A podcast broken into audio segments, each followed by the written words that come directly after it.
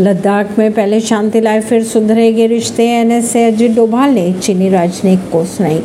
खरे खरे। भारत की राष्ट्रीय सलाहकार एन एस अजित डोभाल और चीनी राजनयिक वोंग ई की यह मुलाकात सोमवार को जोहान्सबर्ग में फ्रेंड्स ऑफ़ ब्रिक्स के बैठक के तहत हुई। इसे लेकर विदेश मंत्रालय की तरफ़ से जारी एक बयान में कहा गया, बैठक में डोभाल ने कहा भारत चीन सीमा पर पश्चिमी सेक्टर में वास्तविक नियंत्रण रेखा यानी एल परिस्थिति के कारण 2020 के बाद सामरिक विश्वास और सार्वजनिक एवं राजनीतिक संबंध कमज़ोर पड़े हैं। और ये भी कहा, लद्दाख जैसे सीमावर्ती क्षेत्रों में अमन और शांति बहाल के प्रयास जारी रखने की ज़रूरत पर ज़्यादा ज़ोर दिया जाना चाहिए ताकि भारत और चीन के बीच संबंधों को सामान्य बनाने की बाधाओं को दूर किया जा सके। परवीन सिंह, नई दिल्ली से।